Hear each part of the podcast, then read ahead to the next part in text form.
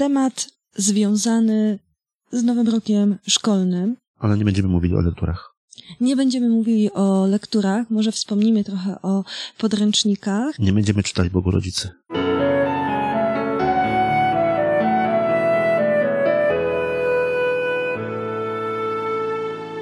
Witamy serdecznie w kolejnym, czternastym odcinku podcastu Co się czyta?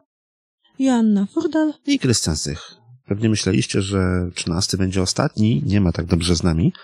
Jesteśmy, wracamy po dłuższej przerwie wakacyjnej i mamy dla Was mnóstwo, mnóstwo, mnóstwo książek.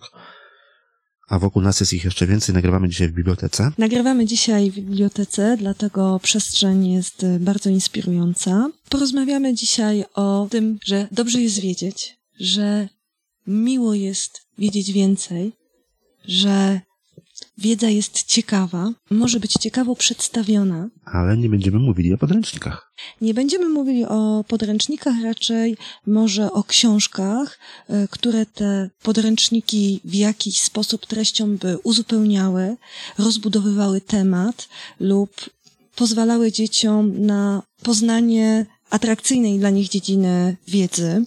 Czy to będzie botanika, czy to będzie zoologia, czy to może będzie coś e, bardziej z astrofizyki, bo mamy nawet książkę do astrofizyki dla dzieci. Albo mogą być na przykład kacze kuperki. Kacze kuperki, tutaj podchodzi to zdecydowanie pod y, zoologię. Przyniosłam cztery książki, a piątą przyniósł Krystian. No już się nie chwal, że przyniosłaś więcej. Dobrze, już się nie chwalę, nie będę się chwaliła. Rynek jest zapełniony książkami popularno-naukowymi dla dzieci lub takimi, które w sposób ciekawy, dowcipny, inspirujący przedstawiają tematy trudne. I tu tak jak się mówi popularnie, jest to bardzo oklepany zwrot, bawią i uczą. Wiesz, za moich czasów była taka jedna, jedyna książka, Dlaczego sól jest słona. I to był chyba jedyny egzemplarz e, taki, który można by podciągnąć pod książki popularno-naukowe. Natomiast no, w tej chwili tego jest, oj, mnóstwo, mnóstwo, trudno zliczyć. Tak, mam tutaj książkę bardzo podobną do tej, o której wspominałeś. To jest książka pana Tomasza Rożka, Nauka to lubię od ziarnka piasku do gwiazd, która zawiera odpowiedzi na bardzo, bardzo wiele pytań. Nie wiem, czy zawiera odpowiedź na pytanie, dlaczego sól jest słona. A zaraz zajrzymy do spisu treści. O, no dobrze, to zajrzyj do spisu treści. Jest o świetle, jest o botanice, jest o widzeniu dźwięku. Wow. Ciekawe. Jest o ryby głosu nie mają. No nie, jeszcze żadnej ryby nie słyszałem. E, trochę o zamkach w piasku, jajecznica no na teflonie. Kontynenty jak tratwy, skoki z kosmosu. Już się boję. Windę na orbitę. Jest dużo takich kosmicznych tematów. Burza magnetyczna. Jest o budowie kompasu, ale o soli, o soli akurat tutaj w spisie treści nie widzę. Jest o temperaturze, o zamarzaniu. Może trzeba byłoby się trochę wgłębić w tą książkę i być może przy tutaj roztworach byłoby coś o soli. Wiesz, to jest książka dla dzieci mniej więcej tak 10 plus, czyli dla mnie trochę jeszcze zbyt skomplikowana. Ja jeszcze poczekam, zanim przeczytam. Nie mam tu żadnej chyba książki w takim razie dla ciebie. Tak mi przykro, może Astrokot, ale tam też są bardzo poważne Mi się treści. podoba ta o pupach. Ta o pupach. Dobrze. Dobrze. Jak już wspomniałam, e, na rynku jest bardzo, bardzo dużo e, książek, które przedstawiają wiedzę w atrakcyjny sposób.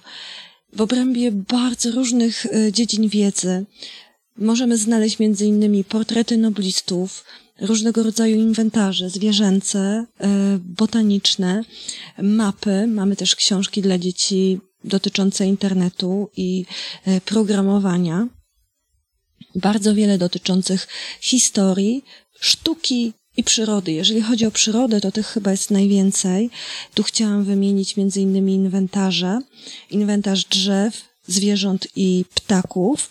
To jest wydawnictwo Zakamarki, nie wiem czy widziałeś może, bardzo bogato ilustrowane. Zakamarki mają mnóstwo przepięknych książek.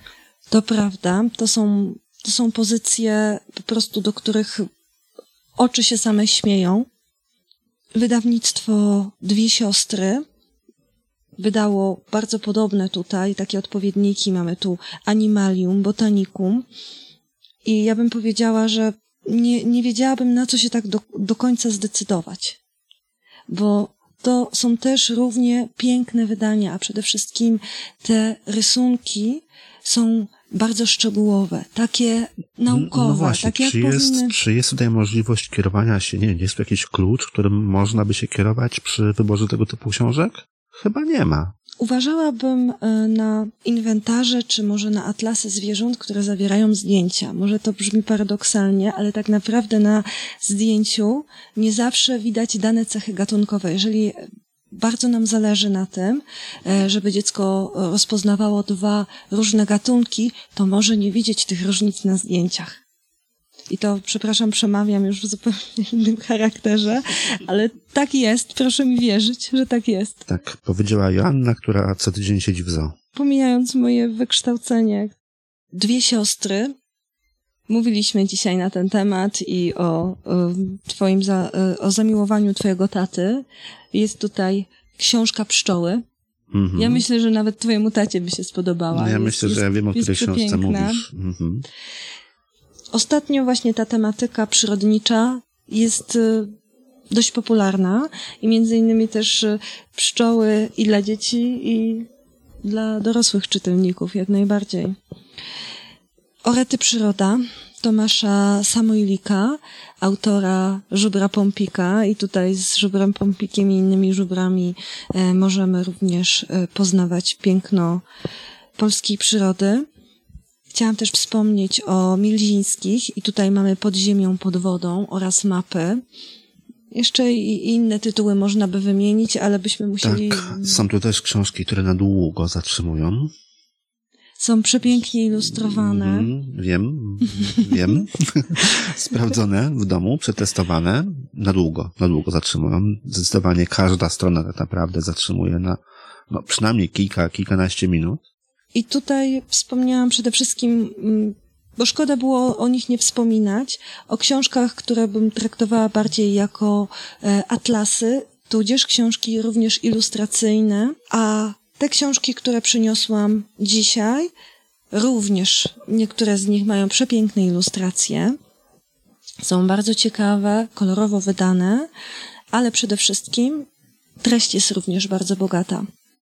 Przyniosłam tutaj zielnik wydawnictwa Arkady, ale zielnik zioła łąki ogrodów. Tych zielników jest znacznie e, więcej, bo również są, jest zielnik warzywa, zielnik drzewa i krzewy liściaste, no i zielnik kwiaty pól i łąk. Tutaj mam zielnik zioła łąk i ogrodów. Jest to książka przepiękna, pięknie wydana. Może można by właśnie zacząć y, omawianie jej na wiosnę, ale myślę, że tu nie będzie y, absolutnie ze szkodą, jeżeli dzieci najpierw troszkę zapoznają się z tym, co będą zbierać na wiosnę. Trochę poznają tego, z czym mogą mieć do czynienia. Jest to książka, która zawiera nie tylko bardzo piękne, szczegółowe e, ilustracje, nie zdjęcia, tylko ilustracje i to jest ważne, bo tutaj w tym momencie można odróżnić dwa gatunki bazylii, dwie, dwa gatunki mięty.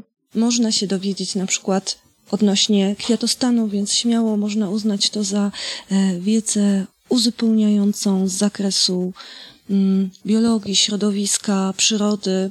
Przewodnikiem po ziołach łąk i ogrodów jest bardzo sympatyczna pszczółka, która czasami coś podpowiada, czasami zadaje jakieś e, pytanie.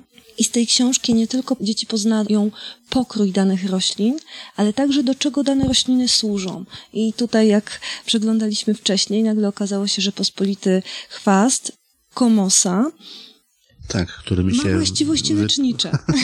który mi urósł w doniczce. Mhm. I tutaj też w tym momencie pojęcie chwastów może troszkę się zmienić, bo nagle się okazuje, że, że to są tylko terminy umowne, wyrosło nam w ogrodzie.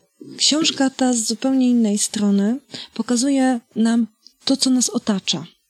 Oczywiście jest tu też e, możliwość zbierania własnych okazów, ale przede wszystkim jest to bardzo solidna dawka przyjemnie przedstawionej wiedzy w taki bardzo atrakcyjny sposób dotyczącej małych roślin, których być może nie zauważamy, nie zastanawiamy się nad nimi i polecam zarówno ten zielnik, tutaj będzie oczywiście babka cudowata, przypuszczam, że szerokolistna też, musiałabym e, zajrzeć.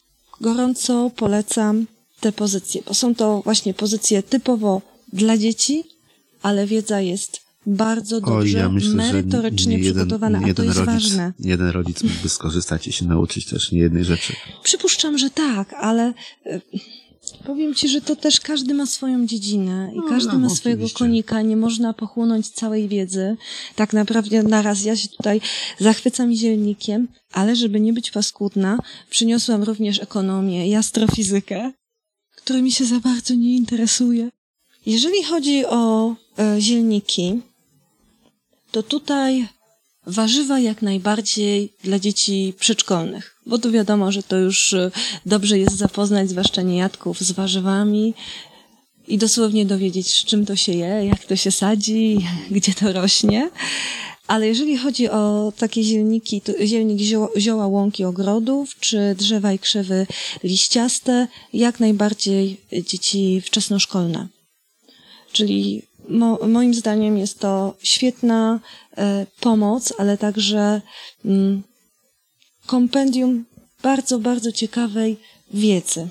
Następna bardzo mi się ta książka podoba, chociaż to nie jest do końca moja dziedzina. To zupełnie nie jest moja dziedzina. Profesor. Ale to nic. Nie, to nic. Oczywiście, że to nic. Jestem zakochana w tej książce i w porównaniach, które są zawarte w tej książce. Zaraz ci e, kilka z nich przedstawię. Profesor Astrokot odkrywa kosmos i tą książkę mamy, chociaż jest już e, druga część, atomowa przygoda profesora Astrokota. E, profesor Astrokot rzeczywiście odkrywa kosmos i prawdopodobnie odkrywa nie tylko przed dziećmi, ale także przed rodzicami, którzy się dowiedzą opiekunami i wszystkimi, którzy będą czytać tą książkę, którzy się tak, dowiedzą rzeczy, o których... Po co na Księżycu jest lusterko? A gdzie masz lusterko na Księżycu? A jest lusterko na Księżycu. No to widzisz. A ja coś innego zapamiętałam. O ty. Ja po prostu wiem, że jest lusterko na Księżycu, a w tej książce to lusterko gdzieś mi tutaj wpadło w oczy.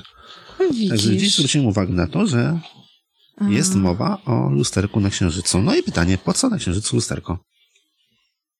A nie wiesz, się... o widzisz, musisz się nauczyć. Muszę się dowiedzieć, koniecznie. A gdzie ty mi słońce tu otwierasz? Mnie na przykład to zainteresowało.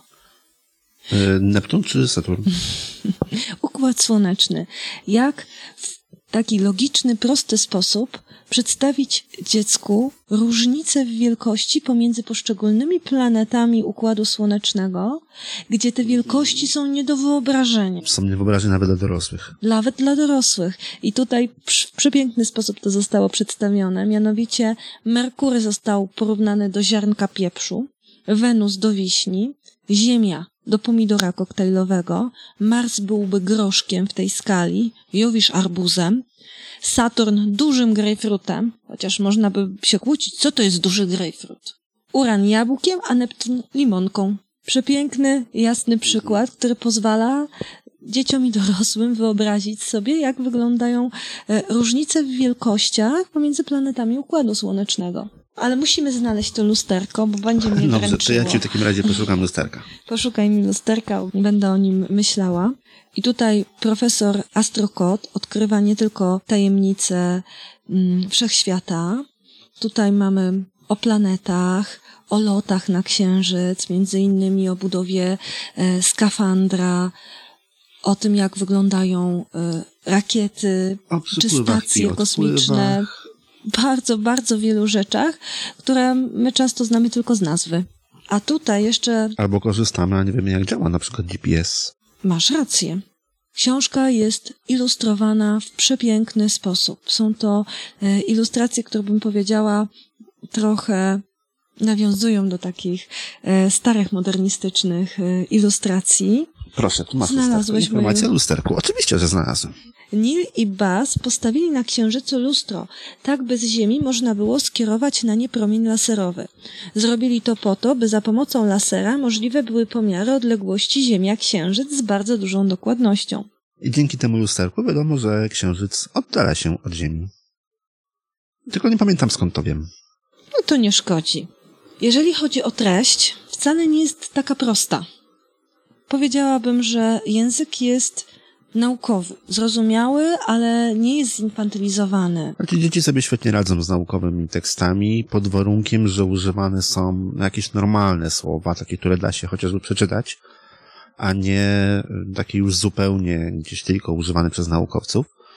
I wiele było przykładów takich książek dla dzieci, książeczek, cienkich takich książeczek, ja chwili nie pamiętam jaka to była seria, y, czy o śmieciarkach, czy o jakichś strażach pożarnych, o takich codziennych rzeczach, które były pisane takim językiem, że no ja na przykład nie, nie wpadł na pomysł. Na, na tak, tak, tak, dokładnie.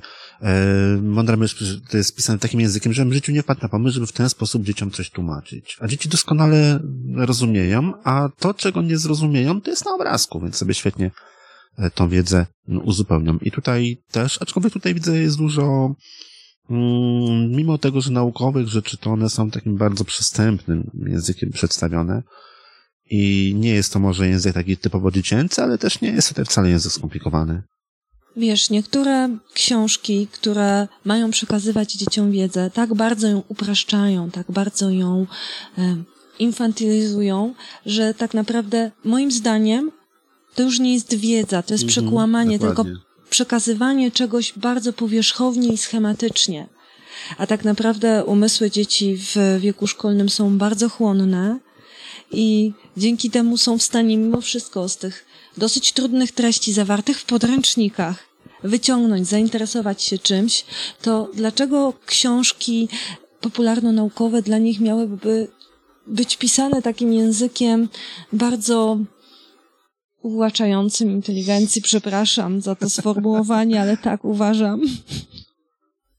Bardzo dobre jest to, że treść tutaj jest przedstawiona e, chronologicznie czyli od teorii powstania wszechświata, przez badania, odkrycia, aż do wizji przyszłości. I jedna z tych wizji nie urzekła. Może to nie jest e, wizja, ale bardziej rozważania. To jest pytanie, czy istnieje życie pozaziemskie. I mamy tutaj przepiękną e, wizualizację świata z kosmicznymi wielorybami. Na przeciwnym końcu skali, na planetach o znacznie mniejszej od Ziemi grawitacji, rośliny i zwierzęta mogłyby być znacznie większe, ponieważ wszystko ważyłoby mniej. Gęsta atmosfera wyglądałaby tam jak nasze oceany, a w niej mogłyby pływać gigantyczne kosmiczne wieloryby. Czyli co by było gdyby? I to też mi się bardzo podoba. Mają fajne antenki te wieloryby. Bardzo fajne antenki. W ogóle ten świat jest uroczy. Na końcu znajdzie się słowniczek z trudnymi wyrazami i tutaj właśnie jest to to, o czym mówiliśmy, co może pokonać troszkę trudność w odczycie bardziej naukowego tekstu. I tu mamy wyjaśnienie takich terminów jak astronauta, atom, czarna dziura, cząstki elementarne, meteoryt, meteoroid, czy widmo fal elektromagnetycznych. Supermasywna czarna dziura. Oj tak, to mi się wyjątkowo podoba. Mi też. Czyli jeżeli zacząć przygodę z fizyką i astronomią, to tylko z profesorem Astrokotem. Kolejna książka. I to jest ta, która ci się tak bardzo podobała. Pupy, ogonki i kuperki. Jeżeli chodzi o książki przyrodnicze, to jest ich na rynku bardzo, bardzo dużo. Książki przyrodnicze nie tylko dla dzieci, bo również mm. jest takich książek poważnych, dosyć no przyrodniczych. No tak, ale książka, która... Źle powiedziałam. Dla dzieci też są poważne. Ale książka, która całą tą kwestię tematyki przyrodniczej zaczyna od pupy strony, to właściwie jest tylko jedna. Tak, jedna jest od pupy strony. jest to książka e, Mikołaja Golachowskiego i Mro. Wydawnictwa Baba Ryba. Jest to książka, która mi się osobiście bardzo, bardzo e, podoba, zwłaszcza jeżeli chodzi o ilustrację. Ilustracje są ciekawe, wyraziste i dowcipne, ale często ten dowcip myślę, że będzie lepiej trochę odczytywany przez dorosłych, przez osobę czytającą tą książkę, niż przez y, dzieci. Uznałam, że jest to książka jak najbardziej od siódmego roku życia. No i nie jest to do końca skład i tekst do samodzielnego czytania, jeżeli się zaczyna czytanie, więc. Ale jeżeli chodzi o treść i o wiedzę, to jak najbardziej. Sam pewnie wiesz, że owa część ciała, jakże czasami pomijana, niesłusznie zupełnie. Tak, tak, to jest coś, co bardzo interesuje dzieci właśnie w takim wieku wczesnoszkolnym, przedszkolaków, Mm, dzieci z pierwszej, drugiej klas podstawówki. I być może jest to właśnie taki humorystyczny sposób, żeby zainteresować dziecko zoologią i tym, co tak naprawdę kryją nie tylko pupy, ogonki, kuperki, ale w ogóle zwierzęta. I do czego może służyć ta część ciała tak traktowana po macoszemu. Jak to przeczytałam w jednej z recenzji z tej książek, jest to kupa śmiechu. Rzeczywiście jest to kupa tak. śmiechu. Specjalnie dla ciebie znalazłam mm, kota. Masz kota, złośliwego, szarego kota. kota. A czy wiesz, dlaczego koty bardzo często myją sobie pupy? Na co my czasami tak patrzymy trochę krzywo. Bo chcą być czystsze od nas? Koty są bardzo dyskretne i na ogół uznają, że im ktoś mniej o nich wie, tym lepiej. Dlatego szorują pupę nawet wtedy, gdy ta błyszczy czystością. Robią to też wówczas, gdy wydarzy się im coś zaskakującego i nie wiedzą, jak się zachować. Ludziom mieszkającym z kotami wydaje się często, że ich ulubieńcy myją zadek także po to, żeby nie wyjść na głupka albo na tchórza. Tak jakby mówiły, wcale się nie wystraszyłem tego huku, po prostu podskoczyłem, bo nagle mi się przypomniało, że muszę umyć pupę. Po każdym opisie, a pup jest bardzo wiele i każda pupa tutaj przedstawiona jest niezwykła, jest dla ciekawskich. Białe lusterko sarny na jej pupie jest ostrzeżeniem dla drapieżników. Mianowicie mówi, że sarna jest bardzo szybka i być może nie warto wykorzystywać, tracić cennej energii na pogoń za taką szybką zdobyczą i rzeczywiście niektóre drapieżniki rezygnują z gonienia sarny. Jest wyjaśnione, że sarna nie jest żoną jelenia. To się bardzo wielu dzieciom myli, ale także myli się Nawet dorosłym. dorosłym tak, dzieciom. dokładnie. Więc tutaj te informacje uzupełniające są tak samo cenne jak te informacje dotyczące zwierzęcych zatków. Zostawiłam e, czepiaka, zostawiłam różne ciekawostki, zostawiłam świetlika w spokoju i skunksa też zostawiłam w spokoju. Myślę, że kto będzie chciał, ten się dowie znacznie więcej o zwierzęcych pupach, ogonkach i kuperkach, ale nie tylko. Kolejną książką którą przyniosłam, jest książka Tomasza Rożka. O nauce już e, wspomnieliśmy, szukaliśmy soli. Tak? tak, szukaliśmy soli. Nauka to lubię, od ziarnka piasku do gwiazd Tomasza Rożka. Jest to pozycja zdecydowanie przeznaczona dla nieco starszych e, czytelników, czyli powiedziałabym, że tak dla dzieci od 10 roku życia i dla dorosłych w każdym wieku. 10 plus bez limitu. Tak 10 powiedzmy. plus bez limitu, absolutnie, ponieważ wszystko, mm, co zawiera ta e, książka, jest przedstawione w genialny sposób, bardzo zaciekawiający. No tak, na przykład w spisie treści znalazłem w jednym z początkowych rozdziałów i też była informacja na okładce, e, dla, jak to jest, że ciepłą wodę jest łatwiej zamrozić niż zimną. Ja nigdy nie wiedziałem, że jest jakaś różnica, także na pewno sam Ja wiedziałam, tutaj... ale to była raczej wiedza praktyczna, nie wiedza teoretyczna, czyli wiem, że tak jest, ale nie wiem, dlaczego tak jest. No to z tej książki się możemy dowiedzieć, będziemy musieli je przeczytać, dlaczego tak jest, bo ja nie wiedziałem, że tak jest. Bardzo mi się w tej książce podoba to, że autor zaczyna jakieś zagadnienie od drobnego przykładu i coraz bardziej ten e, przykład rozbudowuje I tutaj zaczęliśmy od ziarnka piasku, przez co jak sprawić, że piasek Ale zacznie się kleić. przez zamki z piasku, aż do marsowych piaskownic. Wiesz, jak woda klejem się stała? Nie. I to jest ciekawa rzecz, bo wszyscy wiedzą, wszyscy wiedzą, wszyscy, którzy się bawią z dziećmi, którzy kiedyś byli dziećmi i bawili się w piaskownicy, wszyscy wiedzą, Czyli że z wszyscy, suchego bo na piasku... może każdy jeździł. A No jeździ tak. to przynajmniej nad jezioro. No tak. Wszyscy wiedzą, dlaczego z suchego piasku nie da się niczego wybudować. Dlatego, że on się nie, Nie klei. nie klei, dokładnie. A żeby się kleił, to mu czego trzeba dodać?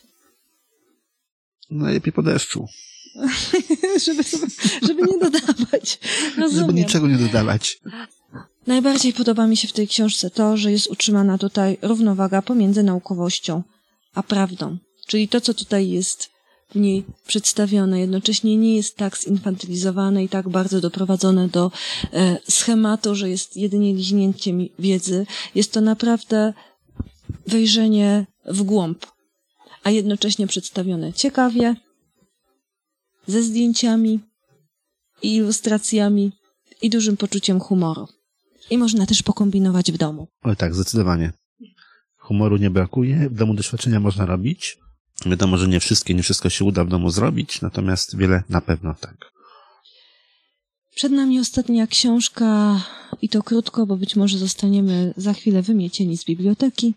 To, o czym dorośli ci nie mówią i podtytuł pod gwiazdeczką, bo często sami nie wiedzą. To prawda. No tak to jest napisane. Tak, ja wiem. Mamy tutaj ekonomię pana Bogusia Janiszewskiego z rysunkami Maxa Skorwidra. Tej książce dzieci, im być może nie tylko dzieci, znajdą odpowiedzi na pytania zdawałyby się oczywiste. Na przykład, do czego służą pieniądze? I być może dlaczego pieniądze nie dają szczęścia. Książka e, dla mnie ma charakter takiego komiksu. Tutaj e, ilustracje są dosyć zadziorne, z takim bardzo specyficznym e, humorem. Od razu mówimy, że nie jest to pozycja dla dzieci poniżej 10 roku życia, chyba że rodzice sami No nie, stwierdzą, tematyka, że... tematyka poruszona w tej książce to jest raczej tematyka dosyć trudna. Znaczy może na początku jest mnóstwo łatwych rzeczy, typu co to w ogóle jest pieniądz, yy, trochę o wartości, trochę o, o wartości pieniądza, trochę o, o zarabianiu i tak dalej. Natomiast potem dochodzą tematy dużo, dużo, dużo trudniejsze i, Tak, i to już dotyczące gospodarki, dotyczące dziury budżetowej. PKB, podatków, oprocentowania i, i budżetów różnych domowych, budżetów państwowych i wielu innych rzeczy. Więc zdecydowanie, chociaż może początki dla dzieci młodszych niż, niż 10 lat byłyby dobre, ale zdecydowanie nie cała książka. nie cała książka, ale chciałam e, powiedzieć jeszcze, że jest to dobra książka dla rodziców, którzy chcieliby dzieciom łatwo wyłożyć kwestie związane właśnie z pieniędzmi, z gospodarką, z wymianą towarową, ale sami nie bardzo wiedzą, od czego zacząć. I być może sami dzięki tej książce się trochę dokształcą, tak jak tutaj tytuł troszkę złośliwie e, mówi podtytuł to, o czym dorośli ci nie mówią, gwiazdka, Tak, bo, często, sami, nie o wiedzą. tym nie wiedzą. Dokładnie. I dlatego też Krystian został namówiony przeze mnie do pójścia do biblioteki w deszcz po tą Oj, oj, książkę. oj. No, jeszcze nie padałeś do, do biblioteki. Wszystko to, co omawialiśmy wcześniej, dotyczy wiedzy, która także jest w szkołach. I te książki, Nauka to lubię, Półpogonki, Kuperki, czy Astrokot, albo Zielniki, jest to, są to pozycje, które nas mogą zainspirować, które mogą zainspirować dzieci do, do poszukiwań, do, gdzie będą chciały po prostu same zajrzeć. A jeżeli chodzi o ekonomię, to to jest absolutnie nauka fakultatywna, Tak, ale potrzebna. potrzebna. Myślę, że Państwo też będą mieli wiele własnych typów, jeżeli chodzi o książki nie tylko popularno-naukowe, ale może także książki, które w jakiś sposób są w stanie e, zainspirować i zaciekawić dzieci do dalszych e, poszukiwań e, wiedzy nie tylko w szkole, ale także poza szkołą, by to, czego dowiedzą się na lekcjach, mogły pociągnąć dalej, by stało się być może także pasją ich życia. Oby. Oby tak było. Mm, Tytuły wszystkich książek, linki do wszystkich książek oczywiście na naszej stronie co się czyta.pl ukośnik 14. i zapraszamy do wpisywania w komentarzach swoich własnych propozycji. I opinii o poszczególnych książkach popularno-naukowych i nie tylko. Do usłyszenia. Do usłyszenia.